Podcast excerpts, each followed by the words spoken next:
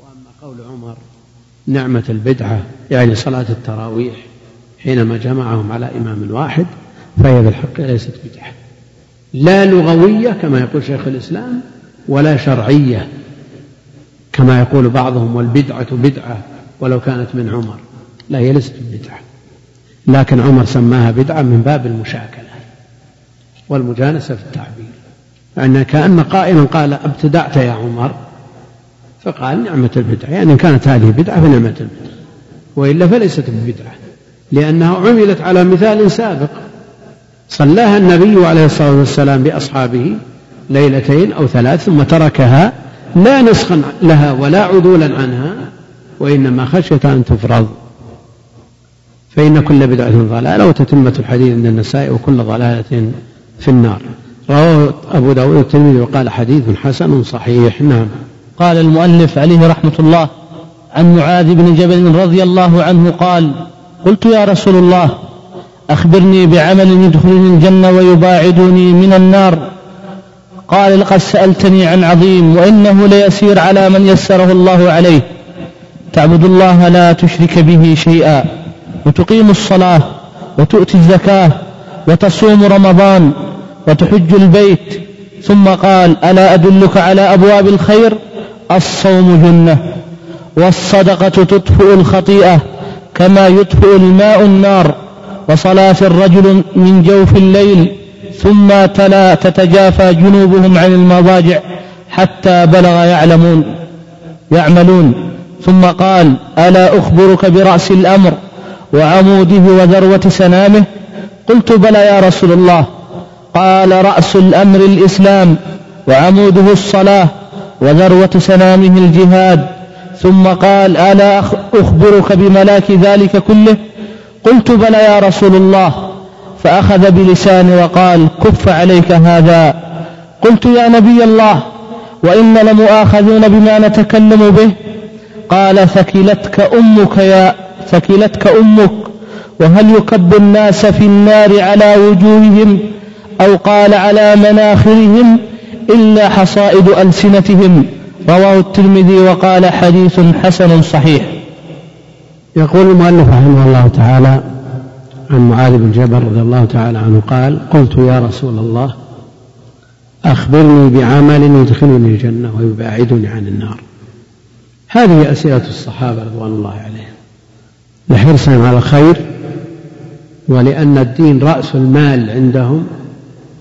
وما عداه يأتي تبعا تجد أسئلتهم حول هذا حول الدين وما ينفعهم في آخرتهم وتجد أسئلة كثير من الناس اليوم عن التجارة الرابحة في الدنيا في العمل المربح في المشاريع المجدية. لا مانع من ذلك لكنه ليس هو الهدف وليس هو القصد الأول والآخر كما هو شغل كثير من الناس. لا تنسى نصيبك من الدنيا لكن يبقى أن الأصل أن الإنسان خلق لتحقيق العبودية. أخبرني بعمل يدخلني الجنة. هذا هدف. العمل مما يتحقق به الهدف وهو العبودية لله جل وعلا. أخبرني بعمل يدخلني الجنة ويباعدني عن النار. إلى الجنة. زحزح عن النار. هذا الفائز الحقيقي. هذا هو الفائز الحقيقي. ويباعدني عن النار. قال قد سألت عن عظيم لأن النتيجة عظيمة. فوز في الدنيا والآخرة. فهو عظيم. وإنه ليسير على من يسره الله تعالى عليه. يسير. يعني تجد الإنسان يعمر مئة سنة ويتردد على المساجد ويصوم الفرض وما ييسر له من نفل. ومئة سنة على هذا الطريق وعلى هذا لا يمل ولا يكل. ويتصدق ويضرب بأبواب الخير من كل باب بسهم وافر. الملل ملل جبلي بالنسبة للمخلوقين لكن هذا الأمر يسره الله عليه. يجد الإنسان من نفسه ببعض الأحيان فتور لكن بعض الناس أمره سهل مجرد ما يسمع الأذان يلقي ما في يده ويقوم. وفي أول عمره وآخره وأثنائه سواء. ما يتردد إذا سمع الداعي حي على الصلاة حي على ذكر بعض السلف أنه مكث أربعين سنة. ما أذن له في المسجد. ما أذن وهو في المسجد. وتوفي شخص قبل شهرين ذكر ولده الكبير أنه منذ أربعة وأربعين عاما يقوم الليل في الحادية عشرة والنصف صيفا وشتاء. ما أخل بذلك ولا ليلة. هذا يسر الله عليه القرآن بعض الناس يمر به اليوم واليومين والثلاثة ما فتح المصحف. وبعض الناس يسر الله عليه. ولقد يسرنا القرآن للذكر فهل من مدكر؟ يعني ما يؤتى على على فرغة وعلى شيء من الغفلة لا. مع تذكر ومع اهتمام وهمة فإذا اختط الإنسان لنفسه برنامجا لعبادته فإنه يسير عليه بكل هدوء وكل راحة. ويثبت عليه يثبته الله جل وعلا عليه. أما أن يترك المجال إن جاء إلى المسجد قبل الإقامة فتح المصحف وإلا فلا هذا لا يقرأ. ولا ييسر عليه القرآن في الغالب. وتجده يفرح أن يجد من يحدثه بعد أداء السنة. أسهل عليه من أن يقرأ القرآن. لكن إذا كان له نصيب محدد من القرآن وليكن جزء واحد أو جزئين أو ثلاثة أو أربعة ومن السهل أن يقرأ القرآن في سبع. إذا حدد هذا النصيب لابد أن يقرأ على أي حال. ولا يجد مع ذلك أي كلفة وأي مشقة ولا يعوقه عن ذلك عن أي مصلحة لا دينية ولا دنيوية. وإنه ليسير لمن يسره الله عليه. تعبد الله ولا تشرك به شيئا. هذا الشرك نسأل الله العافية. أعظم ذنب يعصى به الله جل وعلا ولا يصح معه أي عمل. فلا بد من تحقيق التوحيد ونفي الشرك. تقيم الصلاة التي هي الركن الثاني من أركان الإسلام وتؤتي الزكاة وتصوم رمضان تحج الأركان الخمسة لا بد منها. فالركن الأول الذي لا يحققه ليس بمسلم اتفاقا. والركن الثاني القول المرجح عند أهل التحقيق وهو المنقول عن الصحابة أن من لا يصلي كافر. كفر أكبر مخرج عن الملة. والثالث والرابع والخامس يعني غير الصلاة من الأركان العملية القول بكفر تارك واحد منها قول معروف عند المالكية ورواية عند الحنابلة. والجمهور على أنه لا يكفر لكنه على خطر عظيم. ثم قال ألا أدلك على أبواب الخير؟ أبواب الخير كثيرة جدا. الصوم جنة جنة درع واقي يقيك. بإذن الله إذا حققته من ما يضرك في دينك ودنياك. الصوم جنة والصدقة تطفئ الخطيئة. الصدقة الواجبة والمستحبة تطفئ الخطيئة لأن الخطايا لها حرارة في القلب. ولذا في دعاء الاستفتاح اللهم اغسلني بالماء والثلج والبرد. يعني بما يبرد هذه الذنوب وهذه الخطايا. والصدقة تطفئ الخطيئة كما يطفئ الماء النار. وصلاة الرجل في جوف الليل. يعني يطفئ الخطيئة أيضا. معطوف على الصدقة. وصلاة الرجل في جوف الليل ثم تلا. عليه الصلاة والسلام تتجافى جنوبهم عن المضاجع. تتجافى جنوبهم عن المضاجع. في سورة سجدة. وجاء الحث على قيام الليل. وهو دأب الصالحين من قبلنا. وقام النبي عليه الصلاة والسلام حتى تبطلت قدماه ونعم الرجل عبد الله لو كان يقوم من الليل. فكان عبد الله فذلك لا ينام من الليل إلا قليلا. بادر بالامتثال. وفي آية الزمر ما يدل على أنه أعني قيام الليل من سمات أهل العلم. قل هل يستوي الذين يعلمون؟ والذين لا يعلمون بعد إيش؟ ها؟ من هو قانت آناء الليل. هذه سمة أهل العلم. مما يدل على أن الذي لا يقوم الليل وإن كان عنده شيء من العلم فإنه لا يستحق ذلك. لا يستحق هذا الوصف. ثم قال ألا أخبرك برأس, برأس الأمر وعموده وذروة سنامه؟ ألا تنبيه. ألا أخبرك برأس الأمر وعموده وذروة سنامه قلت بلى يا رسول الله. قال رأس الأمر الإسلام. أن تستسلم لله جل وعلا في جميع أمورك. وتسلم قيادك لله لأوامره ونواهيه. هذا رأس الأمر. وعموده الصلاة. أعظم أركانه العملية. وذروة سنامه الجهاد. لأنه هو الذي يرتفع به شأن الأمة. وإذا تركت الجهاد ورضيت بالدنيا ضرب عليها الذل الذي لا يرفع إلا بمعاودة هذا الأمر. ثم قال ألا أخبرك بملاك ذلك كله؟ قلت بلى يا رسول الله. الذي يجمع هذه الأمور كلها. قلت بلى يا رسول الله. فأخذ بلسانه بلسان نفسه. لئلا ينسى معاذ لأنه لو أخبره مجرد خبر قد ينساه لكن إذا تصور أن النبي عليه الصلاة والسلام أمسك بلسان نفسه فإنه لن ينسى هذا الموقف. فأخذ بلسانه وقال كف عليك هذا. قلت يا نبي الله وإنا لمؤاخذون بما نتكلم به.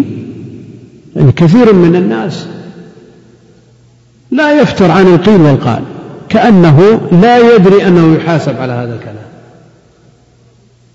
ولذا استبعد.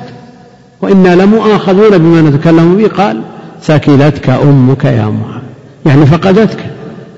وهذا الدعاء يجري على اللسان من غير قصد. من غير قصد. وهذا كثير في كلام العرب.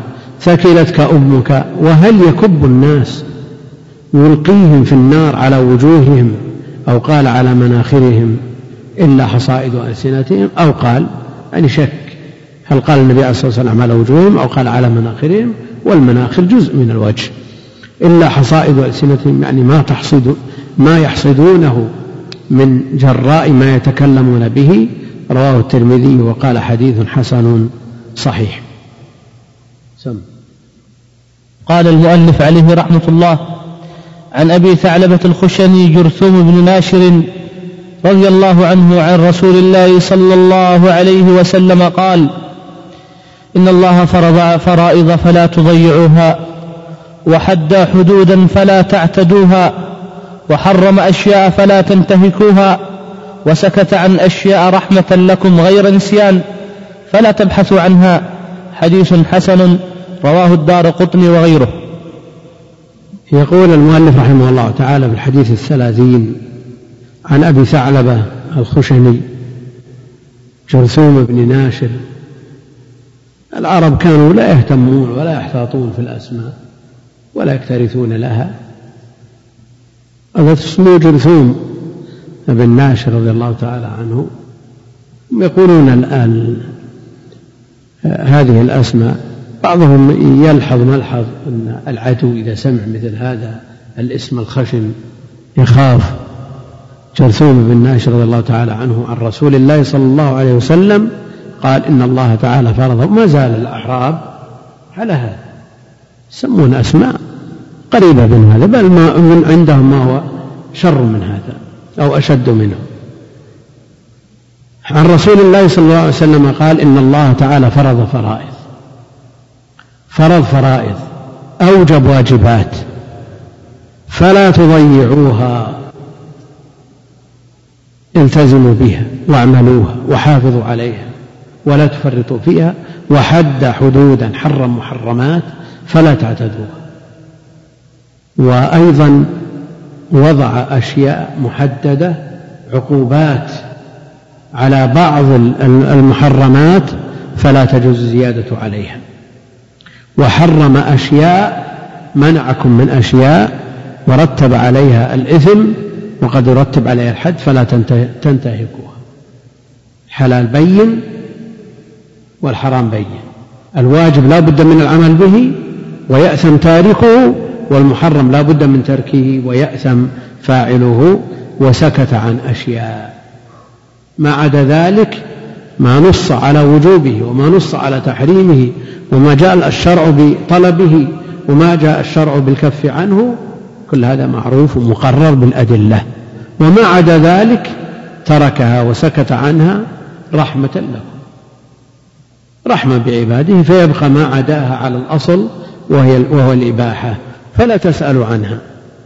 فلا تسألوا عنها فلا تبحثوا عنها تنقروا عنها تأتي في شيء لا نص فيه فتسأل عنه لا سيما في وقت التنزيل الذي قد ينزل النص. فبمنعه وأشد الناس جرما في المسلمين من سأل عن شيء فحرم من أجله. وسكت عن أشياء رحمة لكم غير نسيان فلا تبحثوا عنها. لكن ما حرمه الله لا بد أن يجتنب وما أمر به لا بد أن يفعل. إذا أمرتكم بأمر فأتوا منه ما استطعتم وما نهيتكم عنه فاجتنبوه وقد تقدم وما سكت عنه جل وعلا فلا تبحثوا عنه لأنه لا يسكت عنه نسيان لأن المخلوق قد يذكر أشياء. ثم ينسى أشياء يتأكد منها هل مطلوبة أو غير مطلوبة. لكن الله جل وعلا ما سكت عنه فإنه إنما سكت عنه رحمة بعباده وخلقه فليس نسيانا لها فمثل هذه لا يبحث عنها. وإن كان تركها احتياطا هو صنيع كثير من السلف ترك كثير من الأمور التي ليس فيها نص بل كثير من المباحات.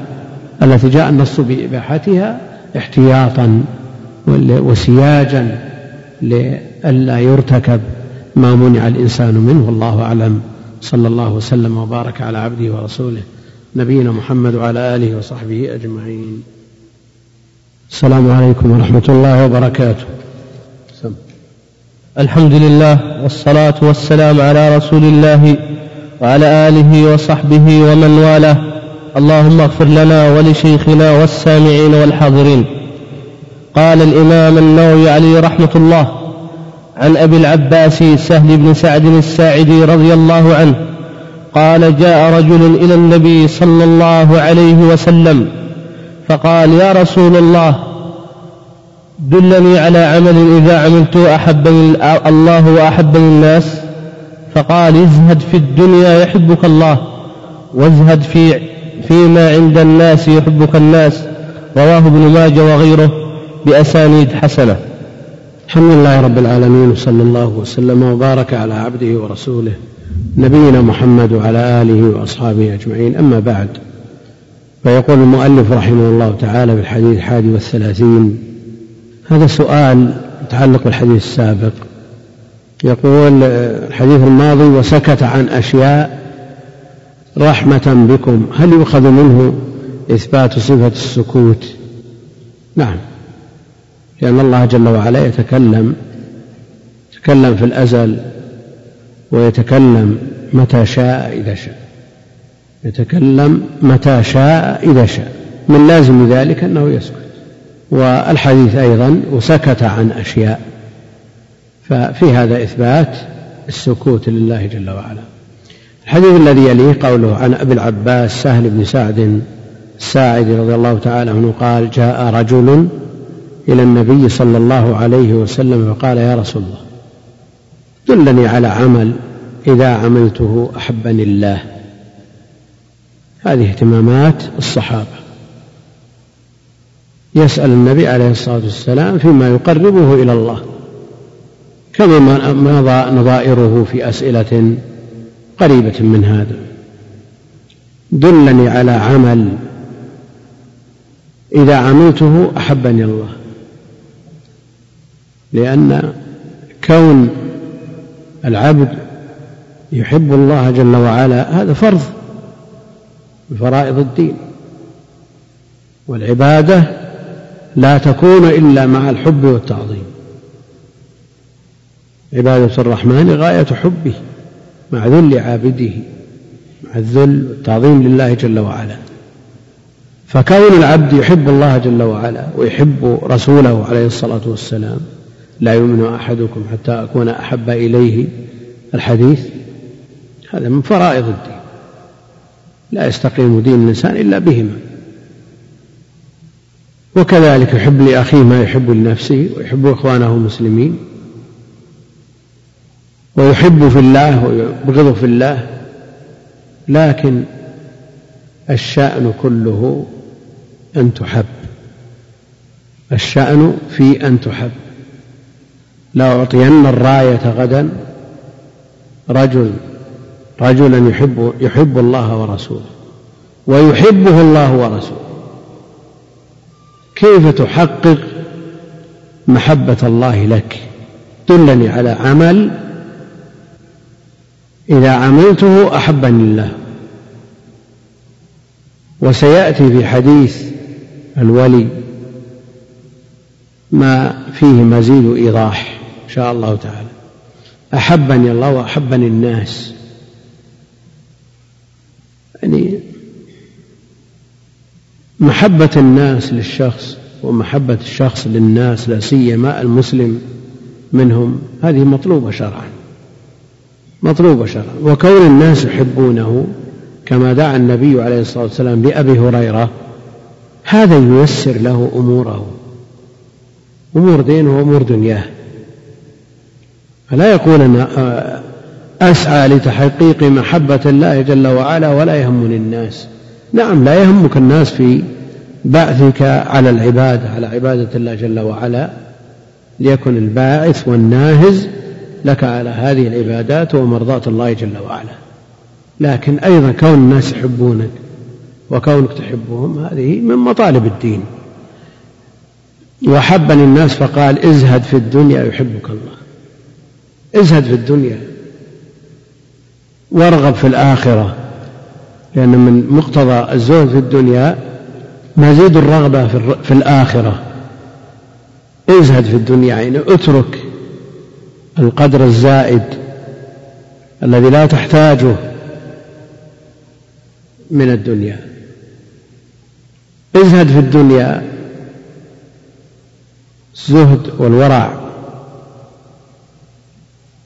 لفظان متقاربان لكن الزهد فيما في اليد والورع قبل أن يصل اليد. هذا المال الذي تسعى إلى كسبه. كونك تتحرى في الكسب ولا تكتسب إلا على وجه شرعي وإذا شككت في شيء تركته وإذا وجد في المعاملة آدنى شبهة تركتها لله جل وعلا هذا الورع فإذا حصل المال في يدك كونك تتخلص من القدر الزائد من البلغة التي توصلك إلى تحقيق الهدف الذي من أجله خلقت هذا الزهد في الدنيا. يعني الزهد مع القدرة. لما قيل لسفيان ثوري أنت زاهد؟ قال لا الزاهد عمر بن عبد العزيز الذي في يده الدنيا. أما الذي ليست في يده الدنيا كيف يزهد؟ ازهد في الدنيا ويحبك الله. يحبك. يعني لولا الإدغام إدغام الباء الأولى في الثانية لأن يحبك الباء المشددة هذه عبارة عن باءين أولهما ساكن. يحببك يحببك. والأصل أنه مجزوم جوابا للطلب. ازهد يحببك. وازهد فيما عند الناس يحبك الناس. ازهد فيما عند الناس. يعني إذا أعرضت عن الدنيا وزهدت فيها ورخصت في عينك في مقابل حرصك على الآخرة وما يقربك إلى الله جل وعلا هذا سبب لمحبة الله جل وعلا لك. وأيضا ما في أيدي الناس. كون الإنسان ينظر إلى ما في أيدي الناس ويتطلع إلى ما في أيديهم إن رأى شيئا يعجبه بيد أخيه قال لو نحلتني إياه لو أعطيتني إياه. سواء كان بلفظ صريح العبارة أو بالتعريض. يعني يمكن تحملك مرة مرتين لكن تثاقلك فيما بعد. ازهد في أيدي الناس يحبك الناس. والسؤال ثقيل على النفس ولو كان شيئا يسيرا. ولو سئل الناس التراب لأوشكوا إذا قيل هاتوا أن يملوا ويمنعوا. فكيف إذا سئلوا ما فوق التراب؟ فإذا زهد الإنسان فيما أيدي الناس وأعرض عما في أيديهم. أحبه الناس. لكن إذا كان يتشوف ويتطلع إلى ما في أيديهم أحيانا يصرح وأحيانا يعرض ولو كانوا من أقرب الناس إليه فإنهم يملونه ويكرهونه ويتثاقلونه. لكن إذا أعرض عنه وعما في أيديهم فإنهم يحبونه. وازهد فيما عند الناس يحبك الناس. حديث حسن رواه ابن ماجه وغيره بأسانيد حسنة. قد تكون المفردات ليست حسنة لكنه بالمجموع يرتقي إلى درجة الحسن. نعم. قال المؤلف عليه رحمة الله عن أبي سعيد سعد بن مالك بن سنان الخدري رضي الله عنه أن رسول الله صلى الله عليه وسلم قال لا ضرر ولا ضرار حديث حسن. رواه ابن ماجه والدار قطن وغيرهما مسندا ورواه مالك في الموطأ عن عمرو بن يحيى مرسلا مرسلا عن عمرو بن يحيى. عن عمرو بن يحيى؟ مرسلا عن عمرو بن يحيى. مش موجود. أو عندك مرسلا في الأخير؟ مرسلا في الأخير. ها؟ في الأخير. في مرسلا في الأخير؟ إيه, إيه لا بأس. عن عمرو بن يحيى عن أبيه عن النبي صلى الله عليه وسلم مرسلا فأسقط أبا سعيد وله طرق يقوي بعضها بعضا. وهذا كسابقه. يعني بمجموع طرقه يرتقي إلى درجة الحسن. وفيه تعارض الوصل والإرسال. وعند ابن ماجه والدار قطني مسند بمعنى أنه موصول ذكر فيه الصحابي أبو سعيد الخدري وعند مالك مرسل.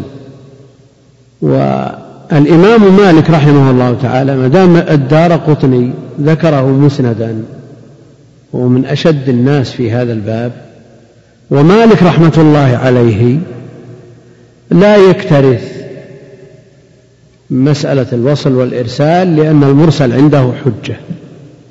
وكم من حديث في الصحيح في البخاري وفي مسلم موصول بذكر الصحابي يرسله الإمام مالك رحمه الله. لأن المرسل عنده حجة. فالتعارض في مثل هذا يعني إذا نظرنا من منهج من أرسل وأن المرسل عنده حجة هان الأمر. لكن لو كان ممن يرد المرسل لقلنا إن إرساله له شأن وله وقع. تجد الحديث في الصحيح موصول يذكر في الصحيح. في البخاري ومسلم وقد يروونه من طريق مالك رحمه الله ويكون موصولا. هو مالك في مسند في موطئه يسقط الصحابي لأنه رحمة الله عليه يرى أن الإرسال لا يضر. وهنا يترجح الوصل في مثل هذه الصورة. وهذه صورة من دقائق الصور في تعارض الوصل والإرسال. عرفنا من منهج الراوي من منهج المرسل أنه يحتج بالمرسل وأنه يكثر من الإرسال في الأحاديث التي يصلها غيره يكون الأمر سهل. قال عن أبي سعيد سعد بن مالك بن سنان الخدري رضي الله تعالى عنه أن رسول الله صلى الله عليه وسلم قال لا ضرر ولا ضرار. هذه قاعدة. حديث بني عليه قاعدة. من القواعد الشرعية التي ذكرها أهل العلم واهتموا بها وفرعوا عنها والحديث وإن اختلف في وصله وإرساله إلا أن في القرآن ما يدل عليه باللفظ لا تضار والدة بولده أو دين غير مضار. آه، في مواضع من هذا النوع فالضرر منفي. ابتداء ومكافأة. يعني لا يبتدئ الإنسان بالضرر ولا يجيب من ضره بالضرر. يعني لا يسعى إلى ضرر لا ابتداء ولا مكافأة لا بمفرده ولا في مقابل من ضره. نعم إن عاقبتم فعاقبوا بمثل ما عوقبتم به لكن لا تزد على ذلك. لك أن تنتصر لنفسك بقدر المظلمة. لكن تزيد على ذلك لا يجوز. هذا المضار المفاعلة بين اثنين. فلا يجوز للزوج أن يضار زوجته. كما أنه لا يجوز لها أن تضار. الحضانة للأم إذا حصل الفراق لكن قد تسعى هذه الأم لمضارة الزوج من خلال حضانة أولاده بأن تجعل العوائق والحوائل دون رؤيته لهم. هذه مضارة. وكذلك لا يضار الزوج زوجته لا وهي في عصمته وكذلك الزوجة ولا بعد الفراق بالأولاد وغيره. لأن الزوج قد يضار الزوجة ولذا لا يضار يحتمل أن يكون مبنيا للمعلوم ويحتمل أن يكون مبنيا للمجهول. وإذا فك الإدغام تبين المراد. فإما أن يكون الأصل لا يضارر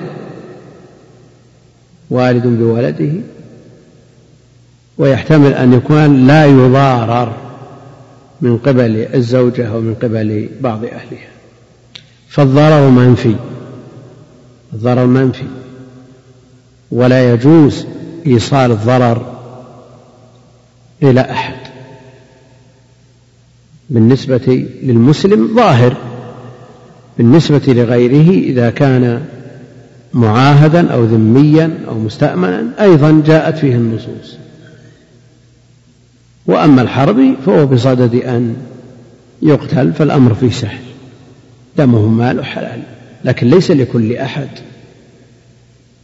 وإن كان دمه مباحا وماله مباح لكن ليس لأفراد الناس أن يتصرفوا مثل هذا التصرف. هذه لمن والله الله جل وعلا الأمر. فالحديث فيه تحريم الضرر. لا ضرر ونفي يراد به النهي. نفي يراد به النهي. والنهي إذا جاء بصيغة النفي كان أبلغ وأشد. لأن هذه الصورة من. من الشدة والبشاعة بحيث يصح نفيها عن المجتمع الإسلامي. يعني أن الأصل أنها ما هي موجودة أصلا. فلا نحتاج إلى النهي عنها. هي منفية أصلا. يعني لا يتصور أن المجتمع المسلم أو المسلمين بينهم يحصل مثل هذا. كما قال بعض المغاربة بالنسبة لترك الصلاة. في القرن السابع قال بعض المغاربة أن الخلاف في كفر تارك الصلاة لفظي. لفظي. وأهل العلم إنما يذكرونه من باب الإغراب في المسائل. إذ لا يتصور أن مسلما يترك الصلاة. ما يتصور مسلم يترك الصلاة. يعني مثل ما يقولون في البراز توفي فلان أو هلك هالك عن ألف جدة. يذكرونه من باب آه، أنه لو أن كثير من المسائل التي التي آه، يفترضونها مستحيلة الوقوع وبعضها نادر الوقوع. ومن ذلك ترك الصلاة على قول هذا العالم المغربي. وهذا لا شك أنه نابع من طيبه وطيبة قلبه وسلامة مجتمعه. يعني ما ما سمع أن أحد يترك الصلاة. مسلم يترك الصلاة. إيش بقي له؟ كيف يدعي الإسلام ويترك الصلاة؟ وآخر ما تفقدون من دينكم الصلاة. لكن خلوا يشوفوا عصرنا وشلون. ينازع في كفر تارك الصلاة ثم يترك الصلاة. لأنه ما كفر. وقد يكون ممن ينتسب إلى العلم أما مسألة التهاون بالجماعة مسألة التهاون بوقت هذا كثير. ووجد في بيوت المسلمين من لا يصلي البتة. نسأل الله السلامة والعافية وقبل أن تفتح الدنيا أو تبسط على الناس ويكثر اختلاط المسلمين بغيرهم ما كان يتصور مثل هذا. وكانت الفتوى على طرد الولد من البيت إذا تساهل في الصلاة. يسأل. أوقظه لصلاة الفجر ثم إذا جئت إذا به في فراشه هذا ما يترك الصلاة لكن يتكاسل قال هذا ولد لا خير فيه طرده من البيت وش بقي بعد الصلاة؟ هذا قبل ثلاثين سنة لأنه إذا طرد من البيت تأدب ثم يرجع إلى بيته. الآن إذا طرد من البيت تلقفه ألف شيطان. وخشي عليه من مصائب وجرائم متعدية فلا يفتى الإنسان أن يطرد ولده من البيت لأنه تساهل في الصلاة وتهاون فيه. والله المستعان. لا ضرر ولا ضرار. يقول حديث حسن رواه ابن ماجه والدار قطني وغيرهما مسندا. ورواه مالك في الموطأ مرسلا عن عمرو بن يحيى عن أبيه عن النبي صلى الله عليه وسلم فأسقط أبا سعيد وله طرق يقوي بعضها بعضا. على كل حال الحديث بمجموع هذه الطرق يصل إلى درجة القبول وإن لم يكن صحيحا لكنه حسن واعتمده أهل العلم وبنوا عليه قاعدة وفرعوا لها فروع كثيرة والوقت لا يستوعب ذكر هذه الفروع. سم. قال المؤلف عليه رحمة الله عن ابن عباس رضي الله عنهما أن رسول الله صلى الله عليه وسلم قال لو يعطى الناس بدعواهم لادعى رجال أموال قوم ودماءهم ولكن البينة على المدعي واليمين على من أنكر. حديث حسن رواه البيهقي وغيره هكذا وبعضه في الصحيحين. وغيره وغيره هكذا وبعضه في الصحيحين. نعم. في الحديث الثالث والثلاثين يقول المؤلف رحمه الله تعالى عن ابن عباس رضي الله عنهما أن رسول الله صلى الله عليه وسلم قال لا يعطى الناس بدعواهم يعني لو كل إنسان أعطي ما يدعي. كل إنسان يدعي شيئا يعطاه لادعى رجال وأيضا نساء أموال قوم ودماء. لكن هناك قاعدة. شرعية للخصومات البينة على المدعي واليمين على من أنكر. المدعي جانبه ضعيف لأنه يدعي شيئا ليس بيده والمدعى عليه جانبه قوي لأنه يدعى عليه شيء أنه ليس له وهو بيده وفي حوزته وفي ملكه وفي قبضته. فاشترط لصاحب الجانب الضعيف البينة التي هي أقوى. وطلب من المدعى عليه صاحب الجانب القوي ما لا يطلب من المدعى عليه. فجانب المدعي ضعيف يحتاج إلى من يدعمه بشهادة غيره وجانب المدعى عليه هو الأقوى فاكتفي بيمينه. البينة على المدعي واليمين على من أنكر. لأن الأصل أنها أن من أنكر الذي بيده له. فيكتفى بيمينه. يقبل قوله لكن بيمينه. لتكون هذه اليمين في مقابل الدعوة. هناك احتمال أن يكون المدعي صادق في دعواه لكن ليست لديه بينة. فجعل في مقابل هذا الاحتمال اليمين. ولا يضيره أن يحلف ولا ينقصه أن يحلف إذا كان صادقا. البينة على المدعي لو يعطى الناس بدعواهم لأن كل إنسان يعني غرز فيه حب المال ومتع الدنيا وما يستفاد منه فيها فتجده من باب الأثرة والاستئثار بالشيء دون غير قد يكذب في دعواه قد يكذب فيقول هذا هذا المتاع لي وهذه الدراهم لي. وهذه الأرض لي. فلو كل من قال هذا لي يعطى لا تطاول الناس على أملاك الغير وادعوها. لادعى رجال أموال قوم ودماءهم يدعي على هذا أن هذا المال له وأن هذا قتل أباه أو أخاه. لكن القاعدة الشرعية البينة على المدعي واليمين على من أنكر. ادعيت هات دعوة لا تقبل إلا ببينة. هاتوا برهانكم. فإذا لم يجد بينة مبينة مقبولة شرعا لها شروط. والأصل فيها الشهادة. استشهدوا شهيدين من رجالكم. الأصل فيها الشهادة. هذه البينة. ومن أهل العلم من يرى أن كل ما يبين إصابة المدعي وأنه محق يقوم مقام بينة. ويجعلون القرائن القوية بمثابة البينة. وقرر هذا ابن القيم في الطرق الحكمية. يعني لو أن شخصا على رأسه عمامة وبيده عمامة والآخر أصلع ما عليه شيء ادعى هذا الأصلع الذي ما على رأسه شيء أن هذا أخذ عمامته.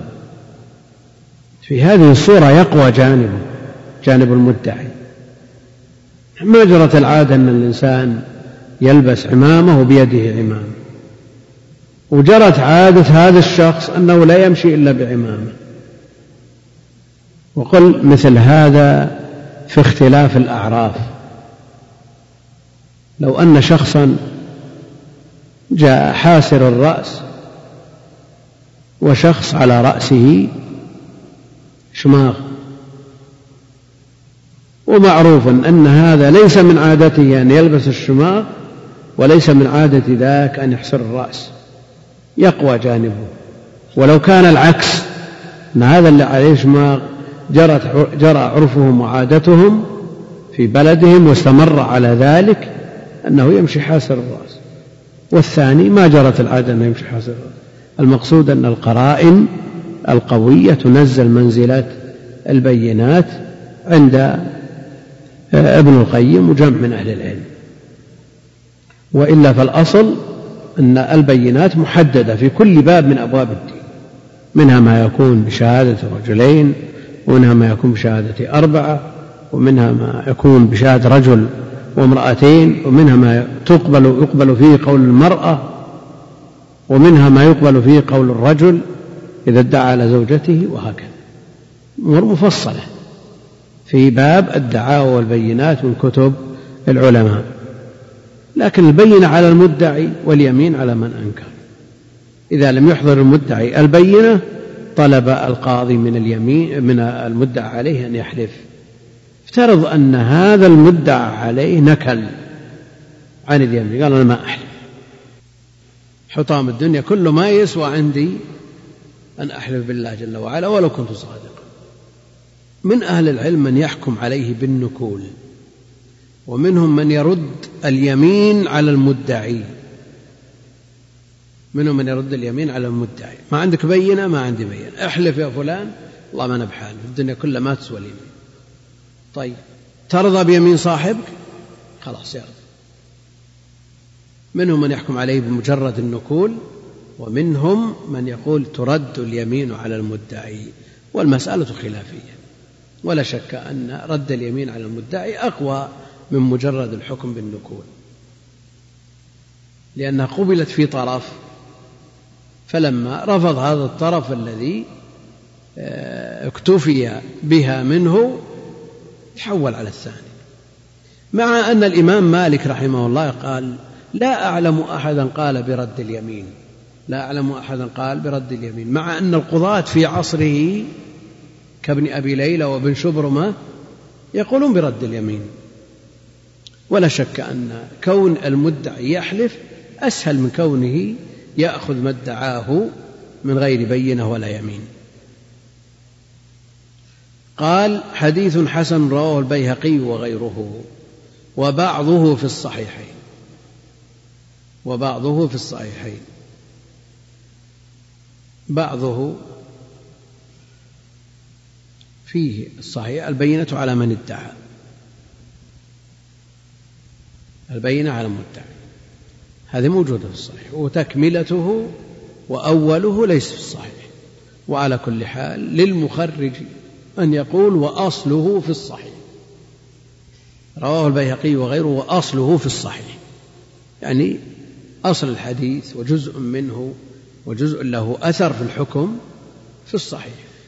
وعلى كل حال الحديث صالح للحجة. نعم.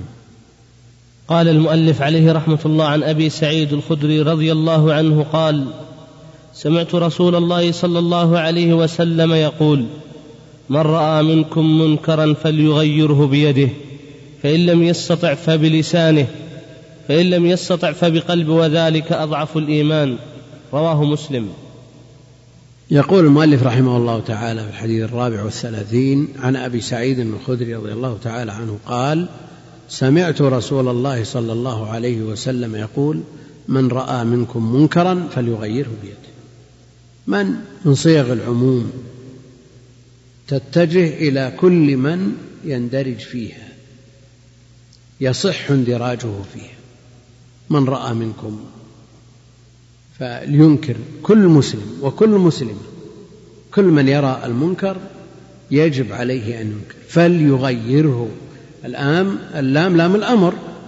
فليغيره يعني يسعى في تغييره وإن لم يتغير.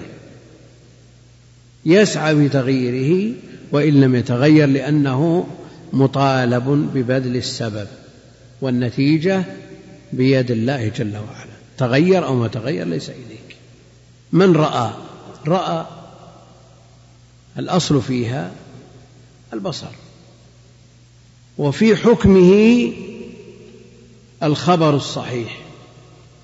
فرأى أعم من أن تكون بصرية. رأى تأتي بصرية وتأتي علمية. فإذا بلغه المنكر بمن يثبت بقوله الخبر بواسطة من يثبت بقوله الخبر بواسطة الثقة فإنه يلزمه أن يغير. ولو قلنا إنها بصرية فقط لقلنا إن الأعمى معفى من الأمر والنهي. لا يأمر ولا ينهى. ولو وقعنا في لوازم كثيرة لقلنا أن الأعمى أيضا لا يلزمه الغسل إذا احتلم ولو خرج منه الماء لأنه ما يرى الماء. هل على المرأة من غسل إذا هي احتلمت؟ قال نعم إذا هي رأت الماء.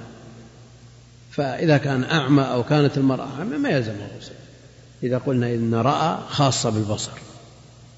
لكن إذا بلغ بطريق يقيني أنه خرج الماء يلزم الغسل ولو كان أعمى ولو كانت عمياء ولو كان في ظلام دامس لا يرى يده. فإذا تحقق أنه خرج منه الماء يلزمه الغسل. وإذا تحقق أن هذا المنكر وقع يلزمه تغيير. لكن على المنكر أن يحتاط لأن أساليب الكيد كثرت. من بعض المغرضين الآن يشيع أن هناك منكر ليسارع أهل الغيرة في إنكاره ثم يقال لهم أنتم تتسرعوا ما في شيء. وين؟ فلا بد أن نتأكد من حصوله لا بد من أن نتأكد ولا نأخذ بإشاعات أو أقوال متعجلين لا يتثبتون بل لا بد من أن نتأكد. لكن إذا تأكدنا يلزمنا الإنكار. وكم من من قضية افتعلت ليس لها حقيقة ولا واقع أشيعت. ثم سار بعض من سار إلى الإنكار وفي النتيجة لا شيء. ثم بعد ذلك المصداقية تضعف. إذا أخطأ مرة مرتين قيل خلاص فلان متسرع. حتى لو أنكر أمرا رآه بنفسه ما قبل منه لأن فلان متسرع. تؤخذ عنه هذه الصورة. فعلينا أن نتحرى ونتثبت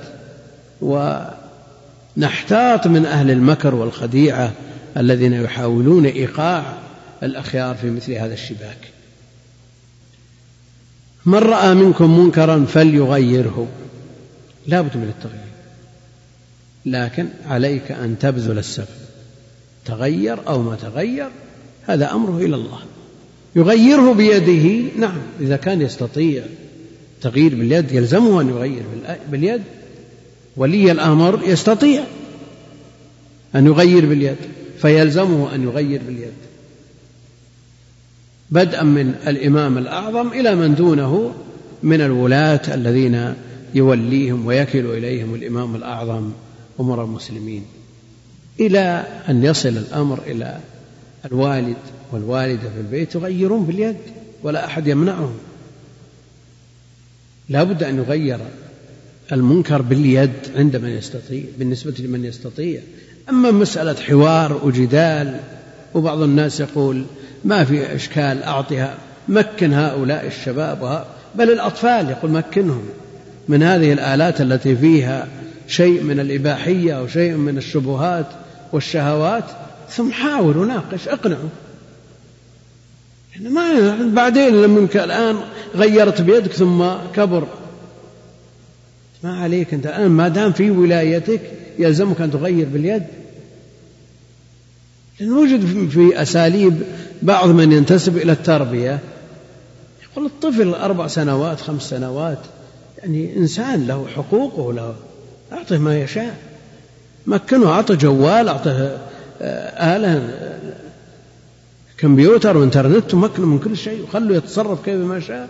ثم أنت عليك تراقب وتبذل له النصيحة. إيش معنى فليغيره بيده؟ ألغينا هذه الجملة؟ يعني إذا ما استطعنا أن نغير على هذا الطفل الذي ما يشتري ولا يتصرف بشيء إلا من قبلنا. حتى لو افترض أن هذا الطفل وارث يغير عليه باليد ولو كان من خالص ماله يغير عليه باليد لأنه بالمقدور هذا يستطيع أن يغير بيده. يقول أعطه الآلة ثم يجلس أنت معه جلسة ودية وقل على أسلوبه تربية يا بابا خذ جوالي فتش واطلع. واعطني جوالك فتش. وإذا رأيت شيء ناقشه. عله أن يقتنع؟ أربع سنوات خمس سنوات. والرسول عليه الصلاة والسلام من رأى منكم منكرا فليغيره بيده. هذا غش الرعية. أمكنه من الشر ثم بعد ذلك أناقشه والله المستعان. من رأى منكم منكرا فليغيره بيده هذا من له القدرة على التغيير باليد يلزمه أن يغير باليد ولا يكفي اللسان. لأن اللسان مرحلة ثانية إنما يكون مع عدم الاستطاعة. بالنسبة الذي يستطيع لابد أن يغير باليد. فإن لم يستطع فبلسانه. لا يكلف الله نفسا إلا وسعها. ما تأتي إلى محل وفيه بعض المنكرات تباع تكسر هذه المنكرات تقول لا هذا ليس إليك. هذا ليس إليك. إلا إذا وكل إليك الأمر صاحب الأمر. يعني وظف ولي الأمر من يتتبع هذه المنكرات ويكسرها. فأهل العلم ينصون على أن هذه المنكرات ليست بأموال محترمة فلا تضمن. فإن لم يستطع بلسانه فإن لم يستطع ولا باللسان فبقلبه ينكر بقلبه. يكره هذا المنكر ويبغض المنكر وصاحب المنكر ويبيت في نفسه أنه لو استطاع التغيير باللسان لغير ولو استطاع التغيير باليد لغير لكنه لا يستطيع يخشى على نفسه. يكتفى منه ذلك. فإن لم يستطع بقلبه وذلك أضعف الإيمان. أضعف الإيمان. هل إذا لم يستطع ونزل إلى المرتبة الثالثة يضعف إيمانه بسببها؟ أو أن هذا أقل المراتب لهذه الشعيرة من شعائر الإيمان؟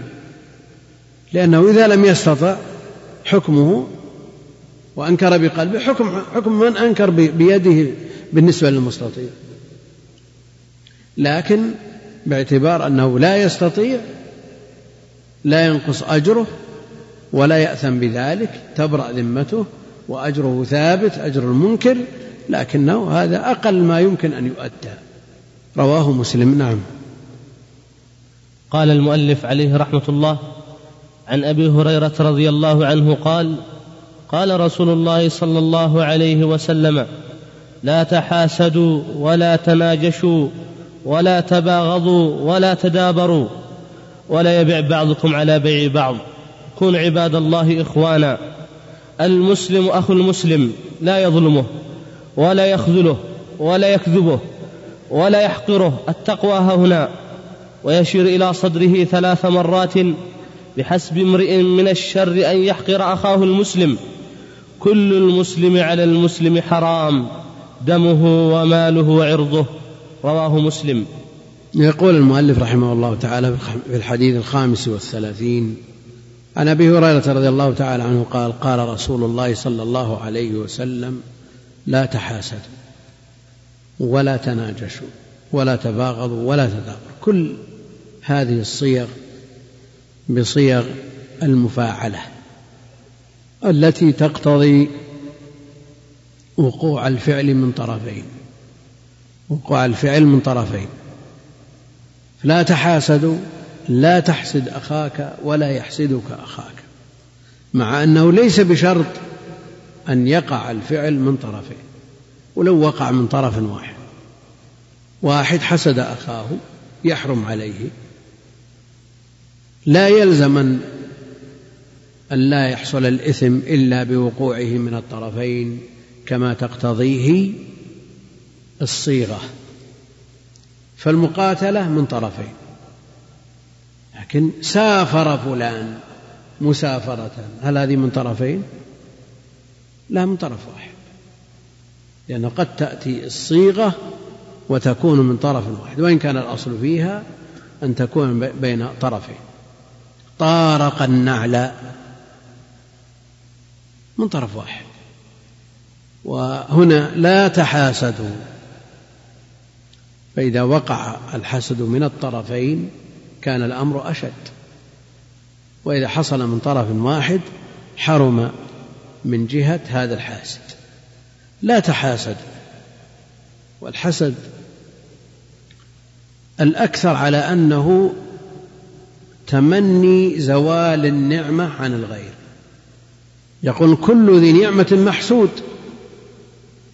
والذي لا يحسد الذي لا عنده لا شيء عنده. كل ذي نعمة محسود. فإذا تمنى فلان من الناس زوال هذه النعمة أي نعمة كانت؟ سواء كانت في ماله أو في بدنه أو في ولده أو في جاهه. إذا تمنى زوال هذه النعمة هذا حسد مذموم بالإجماع. ومنهم من يقول أن المراد بالحسد وهذا ما اختاره شيخ الإسلام كراهية حصول النعمة للغير ولو لم يتمنى زواله. وهذا لو لم يكن فيه إلا عدم الرضا بما قدر الرحمن. وكن صابرا للفقر والدرع الرضا بما قدر الرحمن واشكره واحمده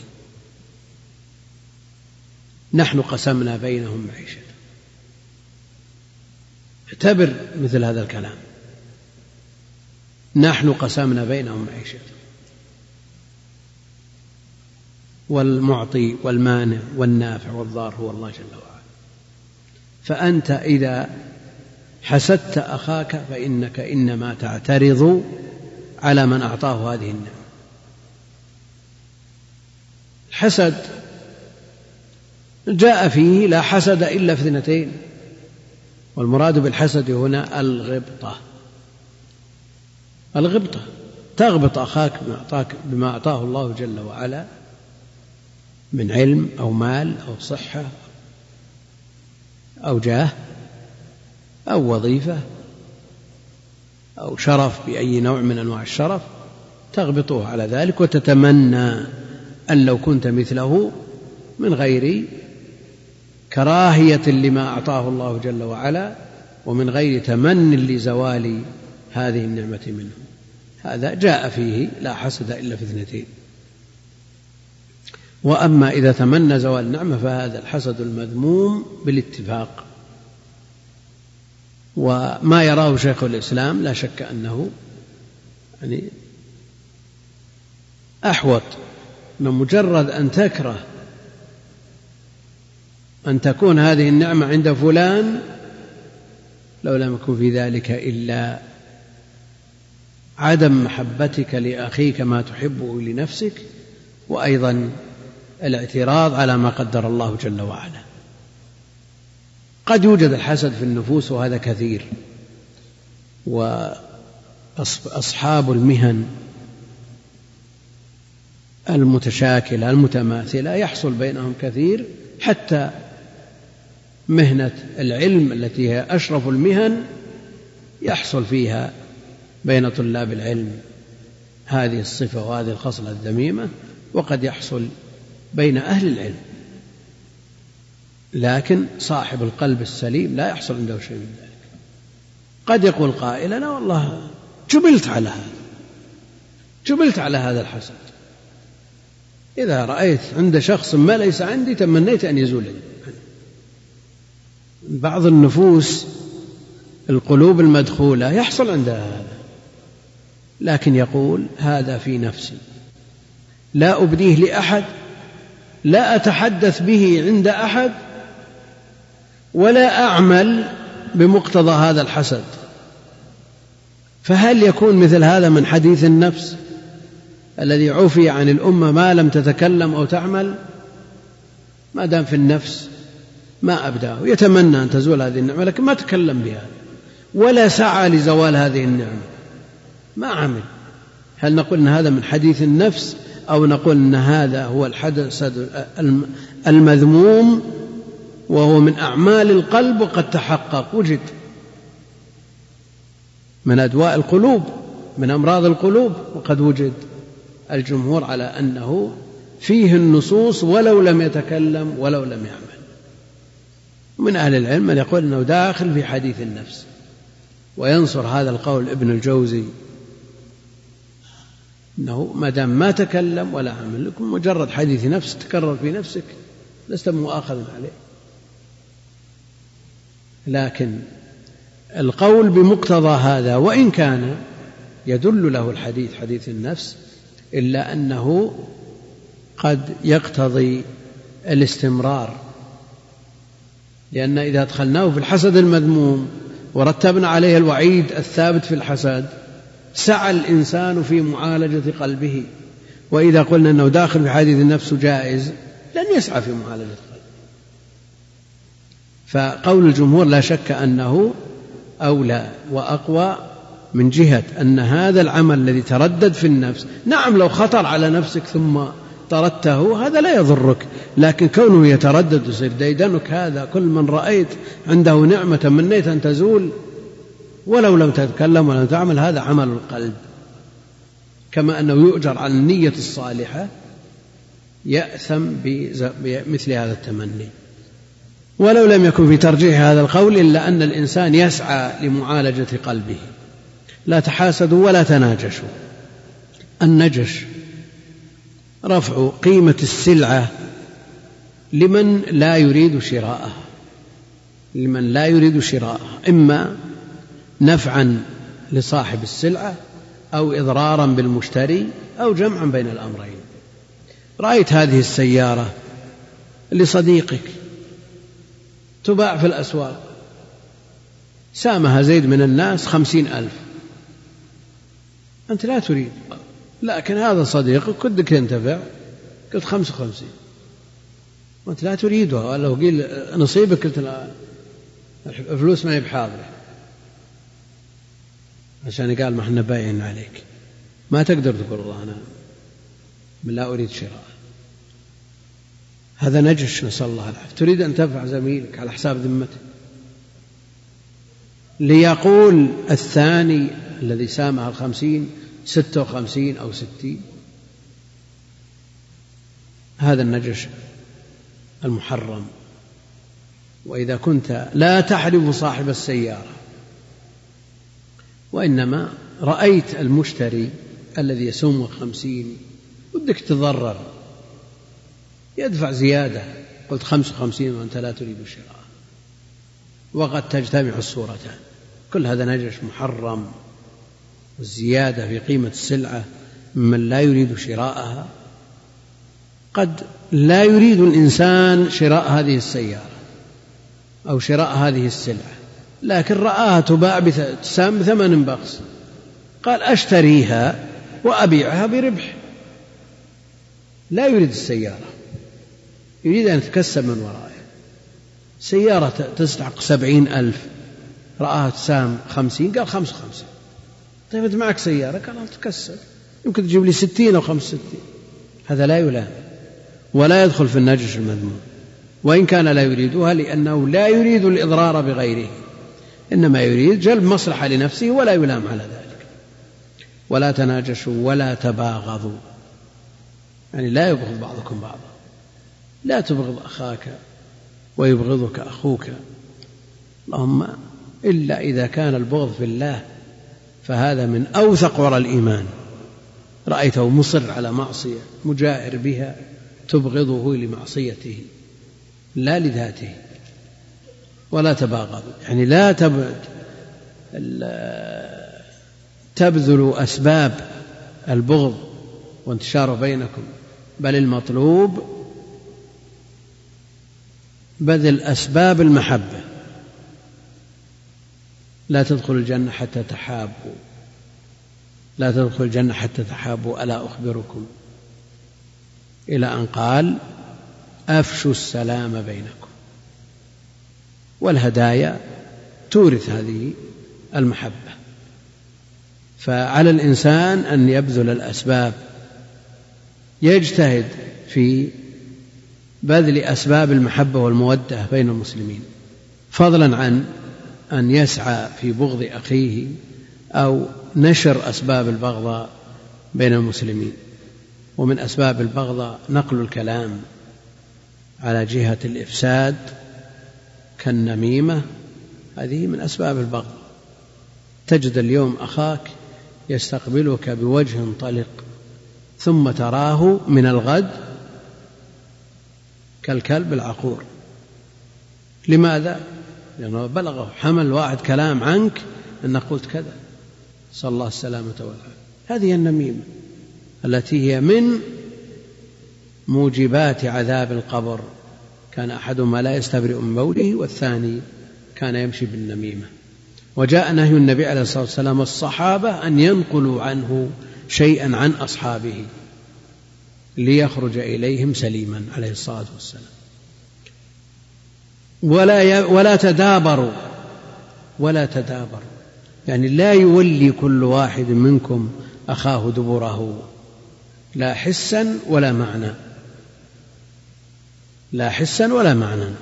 بل على الإنسان أن يستقبل أخاه بوجهه وأن يبش بوجهه وأن يعامله بالحسنى وأن يسدي له النصيحة والكلمة الطيبة لتحصل المودة بينهم.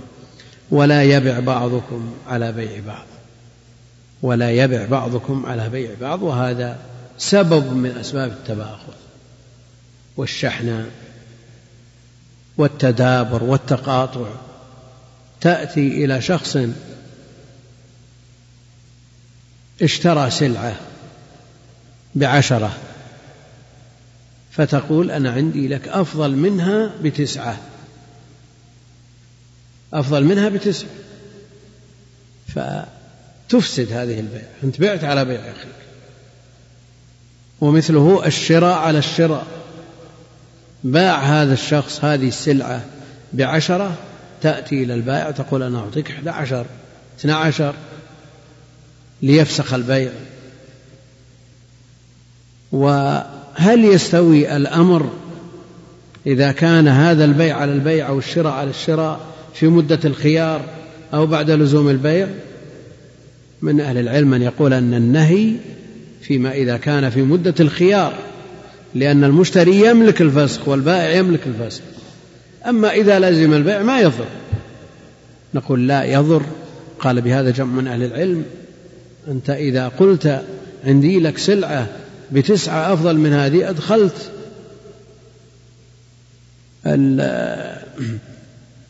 الغيظ والإساءة إلى قلب أخيك.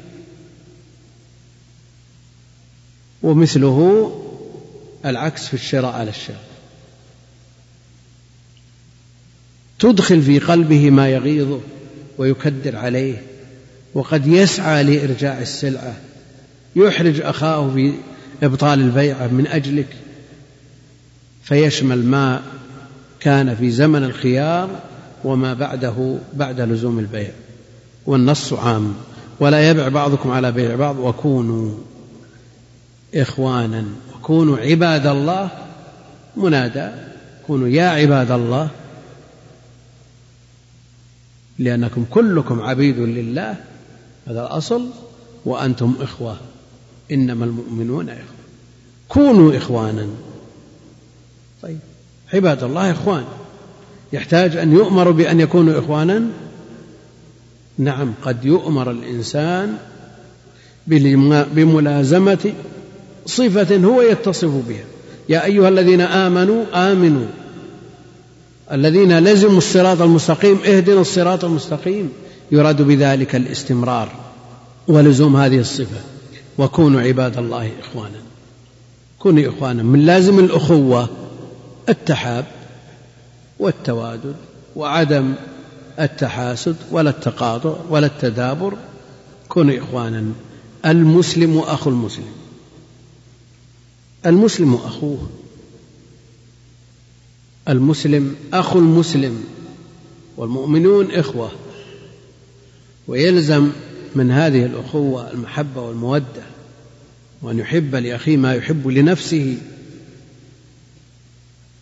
لا يظلمه.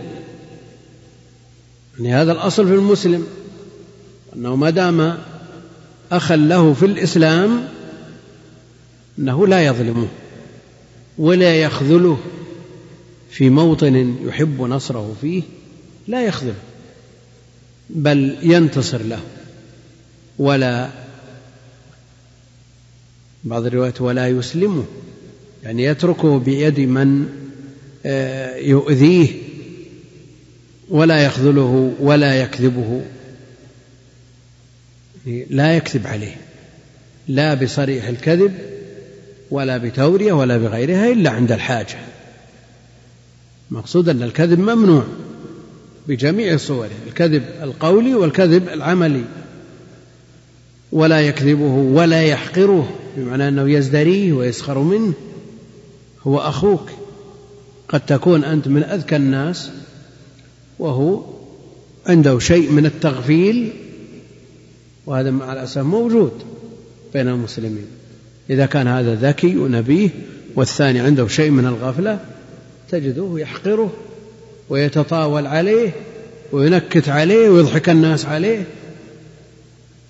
ما تدري أيكما أفضل عند الله جل وعلا. يعني جاء في حديث أكثر أصحاب أهل الجنة البله حديث فيه مقال لكن سلامة الصدر لها شأن عند الله جل وعلا. هذا لا يخطر ببالك كثير من الأمور المنكرة التي تدور في بالك أنت وتخطط لها.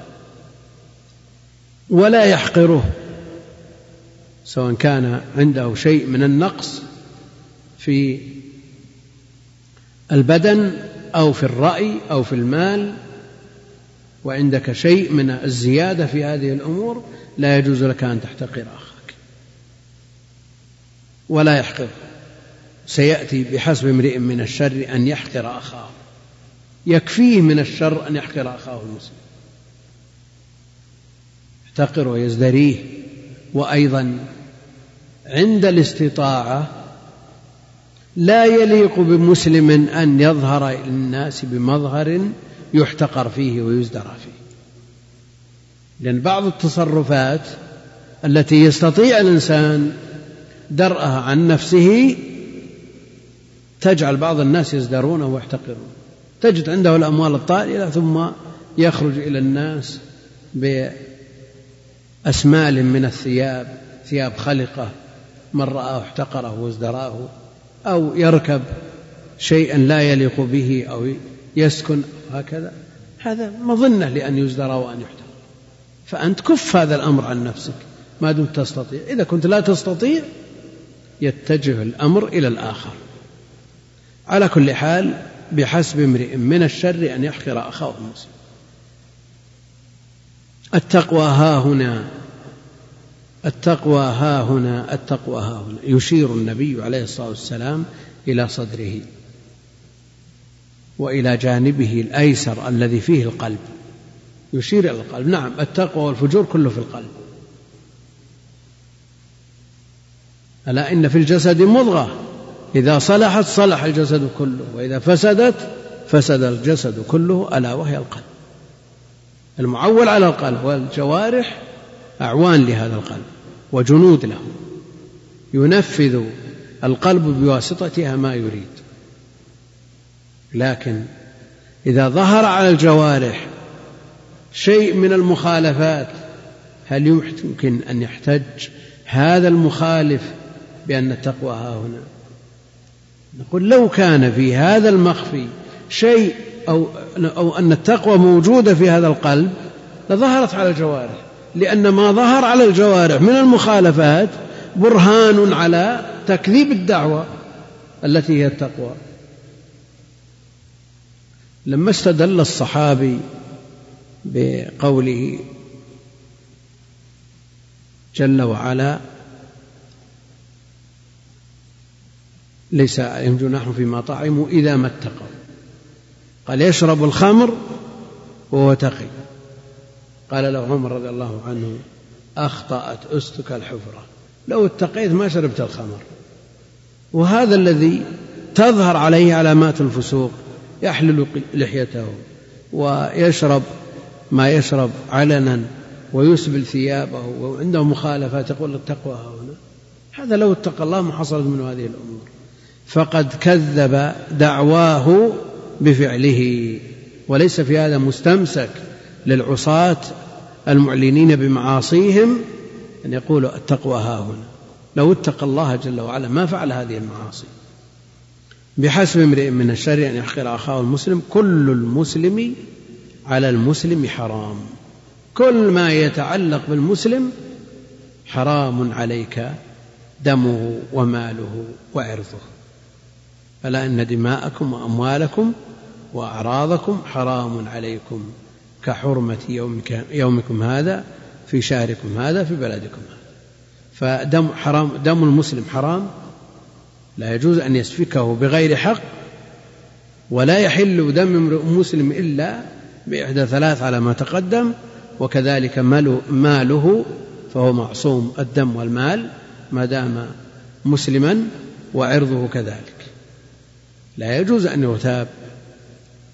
وإن كان عنده شيء من المخالفات اللهم إلا من باب إذا ترتب على ذلك مصلحة راجحة يعني من باب التحذير من هذه المعصية فإنها هذه المعصية تذكر ويحذر منها ولو أدى ذلك إلى معرفة العاصي. ولا يجوز تسميته إذا يمكن أن يتأدى الغرض بغير تسمية سم. قال المؤلف عليه رحمة الله عن أبي هريرة رضي الله عنه عن النبي صلى الله عليه وسلم قال من نفس عن مؤمن كربة من كرب الدنيا نفس الله عنه كربة من كرب يوم القيامة. ومن يسر على معسر يسر الله عليه في الدنيا والآخرة. ومن ستر مسلما ستره الله في الدنيا والآخرة. والله في عون العبد ما كان العبد في عون أخيه. ومن سلك طريقا يلتمس فيه علما سهل الله له به طريقا إلى الجنة. وما اجتمع قوم في بيت من بيوت الله يتلون كتاب الله ويتدارسونه بينهم إلا نزلت عليهم السكينة وغشيتهم الرحمة وحفتهم الملائكة وذكرهم الله في من عنده. ومن بطأ به عمله لم يسرع به نسبه. رواه مسلم بهذا اللفظ. نعم في الحديث السادس والثلاثين يقول المؤلف رحمه الله تعالى عن أبي هريرة رضي الله تعالى عنه عن النبي صلى الله عليه وسلم قال من نفس عن مؤمن كربة من كرب الدنيا نفس الله عنه كربة من كرب يوم القيامة. في بعض الأحاديث من فرج عن مسلم من نفس تنفيس التخفيف تنفيس التخفيف. فمن خفف هذه الكربة خفف الله عنه كربة من كرب يوم القيامة. ومن أزال هذه الكربة بالكلية أزال الله عنه كربة من كرب يوم القيامة والجزاء من جنس العمل. من نفس عن مؤمن كربة يدخل في هذا المسلم لأن له من الحق على أخيه ما له لكن كل ما كان الإنسان أكثر استقامة على دين الله وتحقيقا لوصف الإيمان كان أولى بأن تنفس كربه وتقضى حاجاته. من نفس عن مؤمن كربة من كرب الدنيا نفس الله عنه كربة من كرب يوم القيامة. طيب. جرت العادة الإلهية أن الحسنة بعشر أمثالها هذا نفس كربة لماذا لا ينفس عنه عشر كرب من كرب يوم القيامة؟ يقول أهل العلم أن الكربة من كرب يوم القيامة تعادل العشرات من كرب الدنيا. بل قد لا تقاس كرب الدنيا بكرب القيامة. وحينما قال ستره الله في الدنيا والآخرة ما قال هنا من كرب نفس الله عنه كربة من كرب الدنيا والآخرة. لا. لأن كرب الدنيا مجتمعة. لو اجتمعت كرب الدنيا على على شخص ما تعادل كربة واحدة من كرب يوم القيامة. فكونه ينفس عنه كربة من كرب يوم القيامة أعظم بكثير من جميع كرب الدنيا. ومن نفس عن مؤمن كربة من كرب الدنيا نفس الله عنه كربة من كرب يوم القيامة. ومن يسر على معسر يسر الله عليه في الدنيا والآخرة. لك مال لك حق عند أخ من إخوانك المسلمين لكنه لما طلبته قال والله ما عندي شيء. تيسر عليه. تؤجل الطلب كان ذو عسرة فناظرة إلى ميسرة. تنظره حتى يجد ما يوفي به دينك. ومن التيسير أيضا أن تخفف عنه الدين وتسقط عنه بعضه أو كله. هذا من التيسير. ومن يسر على معسر يسر الله عليه في الدنيا والآخرة. وكان في من قبلنا رجل يداين الناس وكان يعاملهم بالرفق واللين والتيسير والعفو فعفى الله عنه. فالجزاء من جنس العمل. ومن يسر على معسر يسر الله عليه في الدنيا والآخرة ومن ستر مسلما ستره الله في الدنيا والآخرة. رأيت أخاك المسلم في وضع لا يحب أن يعرف الناس عنه أنه يزاول هذا العمل أو يتصف بهذا الوصف. تستر عليه. من ستر مسلما ستره الله في الدنيا والآخرة. لكن الستر ليس على إطلاقه كما قرر ذلك أهل العلم. فمن الناس من يستحق الستر. من حصلت منه هفوة أو زلة وعرف منه أنه لا يعاود ذلك ولا يتكرر منه مثل هذا يستحق الستر. لكن من عرف بالفواحش والمنكرات هذا لا يستحق الستر. هذا لا بد من إيقاع حد الله عليه لا بد من ردعه. لأننا إذا سترنا مثل هذا عطلنا الحدود. الحدود ما شرعت إلا لردع مثله. فلا يستر عليه حينئذ. ونسمع من يطالب بالستر المطلق استدلالا بمثل هذا الحديث نقول الستر المطلق توطئة للإباحية. ما له داعي أن تشرع حدود وأنت إذا وجدت من يزاول المنكر تركته مطلقا. هذا توطئة للإباحية. فلا بد من أن يردع مثل هذا وأن يكف شره عن المجتمع. فيرتدع هو ويرتدع غيره ممن تسول له نفسه أن ارتكاب مثل هذا المنكر. ولذا شرع إعلان الحدود. شرع إعلان الحدود وليشهد عذابهما طائفة من المؤمنين. ليرتدع بنفسه في إقامة الحد عليه ويرتدع أيضا غيره. وبعض الناس يقول إن عدم الستر من باب إشاعة المنكر من باب إشاعة الفاحشة. لا نقول إن الستر في بعض أحواله هو الذي يحقق شيوع الفاحشة. هو الذي يحقق شيوع الفاحشة. إذا سترت على فلان وعلان وبدون قيد ولا شرط شاعت الفاحشة بين الناس.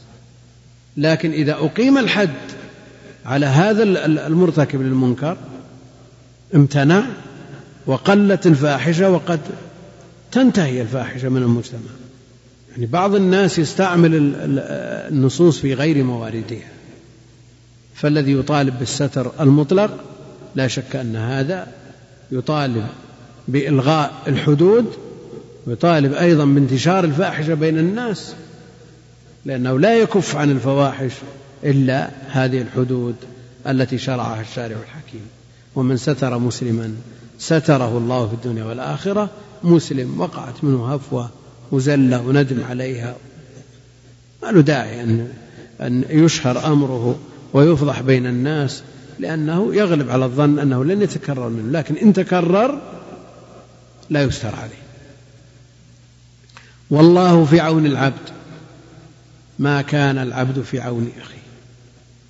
إذا كان الإنسان في حاجة أخي أخيه يقضيها له فإن الله جل وعلا يعينه على ذلك ويعينه على سائر أموره لأن الخلق كما جاء في الخبر عيال الله وأحبهم إلى الله أنفعهم لعياله.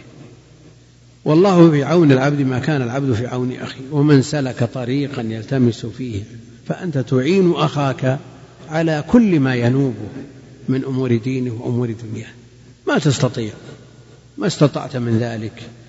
ومن سلك طريقا يلتمس فيه علما.